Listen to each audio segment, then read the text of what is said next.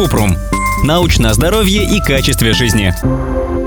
Как правильно? Личное мыло для каждого члена семьи или бутылка жидкого мыла с дозатором на всех? Кратко. Это вопрос удобства. Мыло в любом виде справляется со своей задачей, удаляет грязь, жир и микробы. Поэтому дома можно мыть руки как больше нравится. Пользоваться одним общим твердым мылом, купить жидкое с дозатором или выделить кусок мыла каждому члену семьи.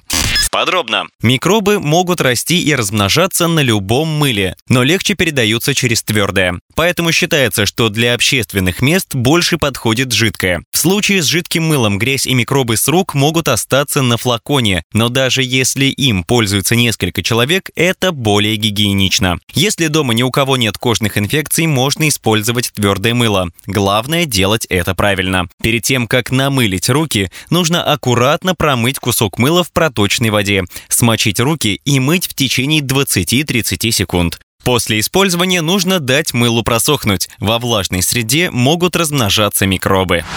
Ссылки на источники в описании подкаста. Подписывайтесь на подкаст Купрум, ставьте звездочки, оставляйте комментарии и заглядывайте на наш сайт kuprum.media. Еще больше проверенной медицины в нашем подкасте без шапки. Врачи и ученые, которым мы доверяем, отвечают на самые каверзные вопросы о здоровье. До встречи!